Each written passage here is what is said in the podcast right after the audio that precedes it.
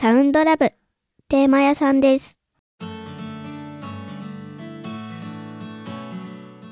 はい、テーマ屋さん、次回のテーマをお願いします。はい次回のテーマは今はもう節電節ガス対策に皆さん余念がないと思うんですけれどもその中でも電気を使わない暖を取る方法皆さんあればそんなお話をお聞かせください今日もいい夢を見てください